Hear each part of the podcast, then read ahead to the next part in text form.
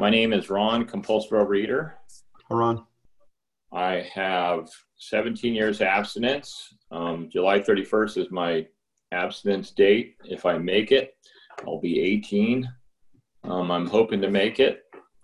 Uh, I, I've maintained a, um, my top weight was around 300 pounds. Uh, you know, at some point I was just thinking here, God, if I had all my pictures on this little laptop, I could do a background of when I was 300 and some other pictures when I was really big. So I can't tell you, so I could be lying, but I'm, I don't think I am. Um, I can't show you the pictures of me when I was fat because um, I am not today. Um, sometimes I have a a heavy person's um, thinking when I look in the mirror, but not every day anymore. 17 years has done a lot of abstinence, and I've done a lot of work. I've maintained like 207. I've maintained uh, 200. I've maintained 190. Um, different variations because I was at one point I lost all my weight with the help of my sponsor and a trainer, and I gained it and I gained back in muscle. So I was working out a lot and I was maintaining a heavier weight to try to be more muscular, and it worked. It was all vain, but it worked. Um, but you know, it was too much. And um, at one point, I maintained probably about a 200 pound or 205 for a long time, and I felt like I was having extra bites and eating too much. So I I started going back to the basics, and the basics for me is uh, a Kashi cereal, which I weigh out every day, and it's a sugar-free or slightly sugar uh, Kashi cereal, and then two chicken meals from a popular chicken restaurant. That's my basic food plan. Nothing, no snacks in between. And uh, when I'm doing that, I'm maintaining a 192 uh, weight, and that's what I am right now because I don't need, you know, I have enough muscles, I have enough of everything. Basically, I've, you know, this program has given me um, self assuredness and self confidence, and and made me feel like I have what I need. So I don't need to do anything to boost my ego or impress anybody or anything like that. Um, basically, my story starts, uh, you know, as a drug addict. I was a speed freak and um, I did a lot of crystal meth from the time I was 14 till I was 25. And I stopped doing that. And uh, I basically put down the spoon and picked up the fork, if you ever heard that expression. And uh, I gained probably 60 pounds in about six months. And at, at some point, I finally got up to 100. And at that time, I had stopped using for a long time, but food was, became my drug of choice. And I, at that time, I didn't know food was a drug. I had compulsively overate all my life, but I was able to maintain, you know, weight loss because of the other stuff that I was doing. And, uh, you know, when I stopped using, I just blew up. And, uh, you know, the, what I, God, I totally lost my train of thought. What I was doing was, um, you know, I, I, worked at a construction company at the time and we were working on people's houses. And as I was gaining weight, we would be taping windows off to do the stucco work on it. And I was looking in the window going, God, I got to lose weight. I got to lose weight. I was very unhappy with the weight loss I was, or the weight gain I was having. Um, but I was clean, so it, it helped me a lot.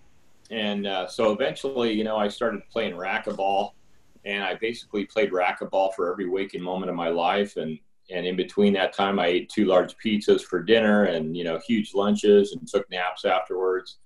And i basically never really lost a lot of weight. I, I got some you know resemblance of weight loss but not a lot. Um, before i did that i forgot to say that i did karate for every waking moment that i you know had. So i was an exercise bulimic which i didn't know what that was at the time. And i never really got the weight loss that i wanted so I went about two years with the uh, karate, and then about two or two or three years with the with the um, uh, racquetball, and then I was playing basketball, and I rolled both ankles when I was about 300 pounds, so that that had to go away, and so did the racquetball. And then I had a stationary bike for about six years in my house, and I basically rode that stationary bike for about six years. And I didn't lose weight until I actually went on a diet one time.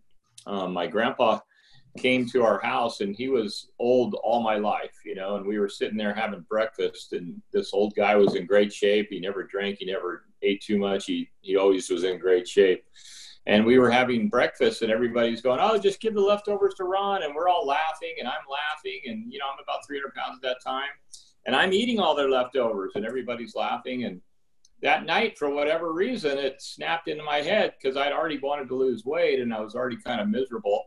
And I decided to go on a diet. So I started eating, you know, three three small meals a day and continued to ride that stationary bike. And I lost 100 pounds in a period of time and uh, oh my god so happy you know life is good now everything's perfect nothing will go wrong and somehow you know my emotional state was just as bad as it was when i weighed you know 300 pounds and i weighed 200 pounds and i kept doing that and at one point i, I ended up getting into the narcotics anonymous program and started handling my drugs because i started that again and then uh, about seven years into that program um, i had already gained back most of the weight that i'd lost and about seven years into that program, I was miserable. I was telling my sponsor I couldn't stop eating. I was going home and eating every night, and I would eat from the time I ate dinner all the way till I went to bed.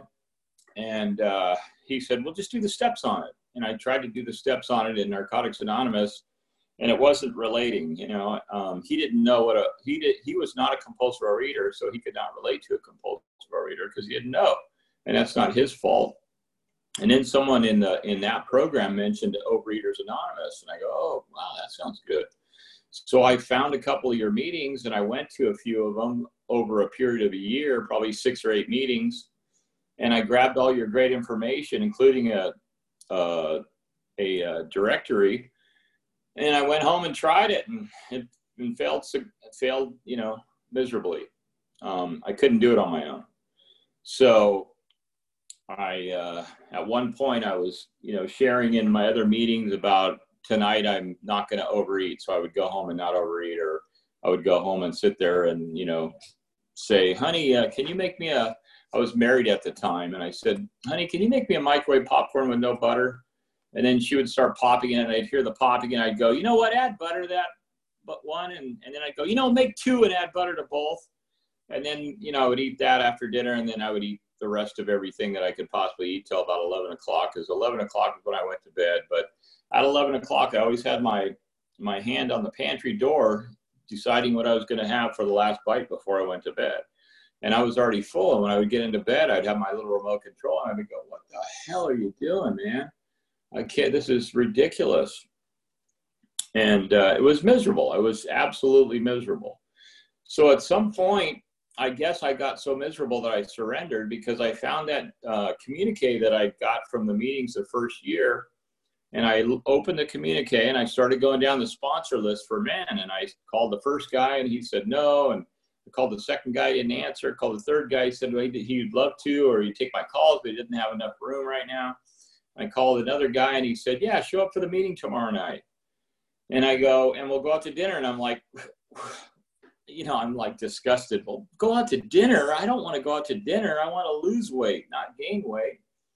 He goes, well, just meet us at dinner and then we'll, you know, we'll talk about what's going on and see what's up. And, and I actually went to, uh, Jack was the original who's passed away since then, but Jack was, or uh, my sponsor sponsor and a guy named Scott that I met and he, he, uh, we had dinner. I said, what should I get? And he said, something on the menu. And I'm like, okay.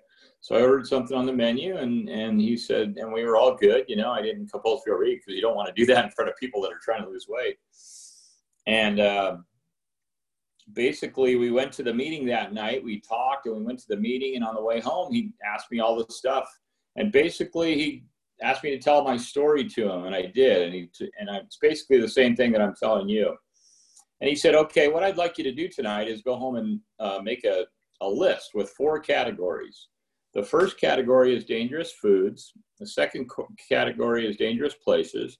Third category is iffy foods. And the fourth category is iffy places. And he basically he wanted me to describe a do an inventory of what I compulsively overeat on and where I compulsively overeat and basically compulsive overeating. I think in the step working guide, there's questions about, you know, do an inventory on your food your food uh, issues and stuff like that. So it kind of relates. But at that time, I did it, and he said, "Call me at a certain time in the morning and tell me what your food, you know, what that list is." So I called him the next morning, and at the time that he told me to call him, and I gave him my list, and he goes, "Well, it sounds like you know, sugar and flour are problem foods for you." And he goes, "Sugar and flour are kind of like drugs." to us compulsive overeaters. You know, when we eat those, we never feel full or we never get enough. And I know that that was my experience when I finished a, a bowl of ice cream. I wanted to go have some peanuts or some cookies. You know, if I finished cookies, I wanted to go have some ice cream or something else. It didn't matter what it was. I just wanted more. It just I wanted more. And when I ate, you know, uh, two slices of pizza, I wanted twelve. And it, that's the way I ate, and, and that's how I ended up being so big. And uh, so I gave him my food plan and he said, Here's what I'd like you to do. He didn't say, What would you like to eat? He didn't say, Okay, what can I do for you? How do you want to work your program? He said, Here's what I'd like you to do. Because I asked this guy for help because I can't do it on my own. If I could do it on my own, I certainly wouldn't be an Overeaters Anonymous. Not that you guys aren't great people. I love you. But you know, I got other things to do, but you know, this is the foundation of my life. This my life is built on the concrete of Overeaters Anonymous, and my life is built on top of that. And uh, so I I asked him for help, and he said, "Well, eat uh, uh, oatmeal, chicken, chicken." Um, two meals at a popular chicken place and oatmeal. And I said, well, can I do kashi? Because I was already doing kashi years ago, and I've been eating that since then. So I eat kashi. And he said, yeah, that'd be okay. But the reason for the chicken meal was because you go to a restaurant and this, this, these people put this amount of chicken and a, two sides and some corn tortillas on your plate. And that's a moderate meal. So no matter what they do, you can't screw it up because it's the amount of food. Now, when you become a regular, they try to give you more chicken. You know, they give you an extra, oh, hey, here's another piece of chicken. You go, no. And then you start telling them, hey, please don't give me an extra piece of chicken because I don't want that extra piece of chicken. And that works because when somebody else is putting the food on my plate, everything works out okay. and even 17 years later, when I'm putting the food on my own plate, I still have a few issues. Sometimes I have extra bites, and I don't, you know, I'm not proud of that, but it's not perfect. But I don't compulsively overeat. But I have eaten a bigger pile of food that I needed. And when I do that, I tell my sponsor about it after the fact or before the fact. Usually not before the fact, after the fact. And um, you know, as long as I'm honest with my sponsor and keep my food plan within limits, I can keep my my physique really good because I'm really happy with the way I look and feel today. And then he told me, my sponsor told me after the food plan, I, I started following the food plan. He said, call me tomorrow at the same time.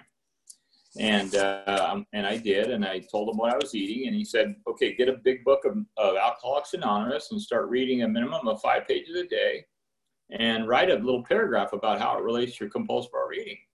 And he said, call me tomorrow at the same time. So I called him the next morning. I gave my food plan, which he already knew, but he wanted me to repeat it every day. and, uh, and then I read that reading to him and he said, you know, that's great. And the reason for the reading is just to kind of busy work, you know, but it also uh, gets you to read the big book. You know, if you haven't read the big book, it's a great way to go through the big book and he said uh, start making two outreach calls a day and i'm like what's an outreach call and he goes well make a make a call to two different people and ask them how their recovery is two different overeater compulsive overeaters in the program ask them how their recovery is hey how's your recovery and a lot of times it was like this hello how are you good how are you what, what was that Oh, so their background. Okay.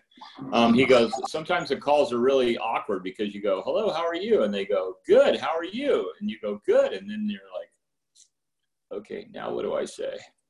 But the reason we do the outreach calls is because it gets us used to picking up the phone and making calls to other compulsive overeaters. And then when we really need to call someone, we will. Because when early in my recovery, I would get the phone. I, I wish you could see me, but I'm doing this pulling up the phone thing but I would go down and grab the phone and I would talk myself out of the making the phone call before it was halfway up to my ear, and I would hang the phone up, and that could kill somebody, or it could you know keep somebody from from compulsive overeating if you do actually make the call. So the reason for the outreach calls is to get used to making phone calls and get used to the phone because that is my friend. My my communication with other compulsive overeaters is is the key to my recovery. Um, I also got a higher power in in uh, my program, which is something I always forget to talk about, but it's the most important thing. Um, they told me, uh, you know, a power get a power greater than myself. You know, my sponsor and I worked all the steps together, all 12 before he relapsed. He relapsed about two years into my recovery. and then I went and was sponsored by Jack for until he passed away, and uh, and then I'm sponsored by another person up in the valley right now, and uh, you know I I've been calling this a, a sponsor every single day for the last 17 almost 18 years of my recovery to tell them what my food is. I've worked steps with multiple people, um, and that's 15. Okay, so five minutes. Um, thank you. I've worked steps with multiple people, and I've, you know, when when I worked the 12 steps twice in NA, which is my other program. Seven years abstinence. I got into OA, and I worked the steps, the 12 steps, the first time in Overeaters Anonymous, and oh my God, it was like it was like a whole, uh, you know, kind of uh, rebirth or something because ultimately I didn't know it, but I had I had never stopped using. I stopped using speed, but I picked up another drug, which was just as as detrimental and and deadly as food. You know, compulsive overeating. Food obviously isn't a drug because it's you know what we need to nourish ourselves, but compulsive overeating was my, my problem. So I never really stopped using. But when I when I started doing the steps in in Overeaters Anonymous, it was like a whole new you know, it was kind of like I, I'd grown to a certain point, but I finally had stopped using. And that was the key to my success because it was such an eye opener. I went and did all these amends with people. I, I got a closer conscious contact with my higher power. Um, I learned how to uh, turn my will and my life over to that higher power because it's more powerful than the food. Um, I, you know, made, uh, I, I found, I listed all my character defects again and started you know actually not acting out on them you know and you know even after 17 years absence an occasional f word will fly out of my mouth once in a while but not so bad. Um, at about a year and a half abstinent my sponsor and a couple of us sponsees paid this transcendental meditation person to come over to his house because he set it all up and he gave us a mantra and we all started learning how to meditate. So before i did that in the other program every time i got to 11 step i tried to meditate but i thought i had to completely clear my mind of everything. And your mind is never clear. So this guy taught me how to just you know come back to the center even when i'm in meditation. And then about two years ago i started listening to these youtube meditations so now i time it. So i do 10 minutes a day and i've been doing 10 minutes a day for I think close to 17 years or 16 and a half years, 17 years, something like that on meditation. So that's made my life a lot. I mean, it was there wasn't a immediate, oh my God, what's happening? I found the meaning to life, but it was kind of like an overall calming of me, you know. So that F word doesn't come flying out of my mouth very often, but every once in a while. So I haven't, I do have those character defects still, but I believe they're in remission because um, I'm working, you know, hard to not act out on them. And then, uh, you know, 10th step amends, um, eighth and ninth, I, I, went to all these people and made amends to them in person and, and financial amends, and I got all that stuff done. And then um, step 11 is, you know, the prayer and meditation. And 12 is carrying the message. You know, yesterday, usually when somebody calls me to speak at the last minute, it's like, eh, I don't really want to do that. And you know, Saturday and so I mean, I surf a lot now. I, I moved into the beach in Huntington Beach around 2010, and and I learned how to surf, and now I'm obsessed with surfing because I'm actually in good enough shape to do it. And uh, I'm sitting here looking at the waves on my computer while I'm sitting here, and I'm and I actually, to be honest, as much as I want to carry the message and be, uh, you know, be a good inspiration to the newcomer, I looked at the surf report before I said yes to the speaking engagement, and it looked like I was going to be able to surf after, which was no problem. So I'm like, okay, I'm in. So uh, it's so bad to be honest, but anyway, I'm I am really grateful for for you guys and and being able to have such a great life today. I'm I'm so blessed. My, I often say I don't know how my life can get any better, but my higher power keeps putting uh, more things into my life to make it better, you know. And I and I, like I said, I've been calling my sponsor every single day for almost 18 years to tell him what my food plan is. Somebody's alarm's going off outside, so sorry about that if you can hear it. Um, but you know what? I am so grateful for being absent today, and I'm going to continue to do that. And I'm always available for outreach calls or anything like that. I don't sponsor long distance, but uh, anyway, thank you very much for letting me speak.